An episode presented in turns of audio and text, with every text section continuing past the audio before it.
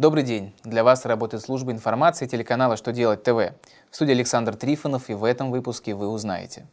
Как налоговому агенту определить сумму НДС, подлежащую уплате в бюджет? Почему нужно соблюдать все требования к оформлению документов на госрегистрацию коммерческих компаний? Как действовать, если сотрудник подал заявление на социальный и имущественный вычет одновременно? Итак, о самом главном по порядку.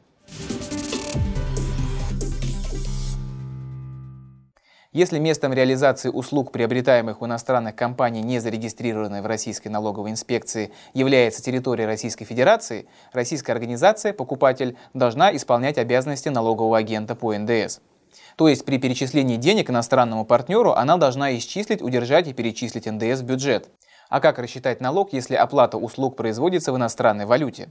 Минфин разъяснил, что в этом случае налоговая база определяется по курсу валюты, действующему на дату перечисления денег иностранной компании.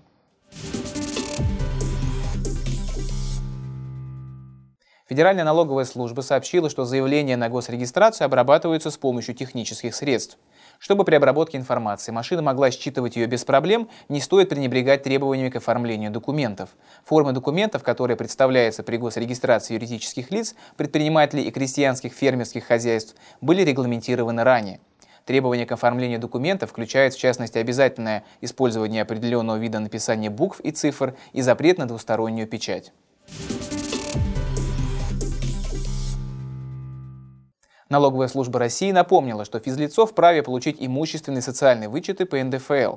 Чтобы это сделать, сотрудник должен подать соответствующее заявление и уведомление из налоговой инспекции, которое подтверждает это право.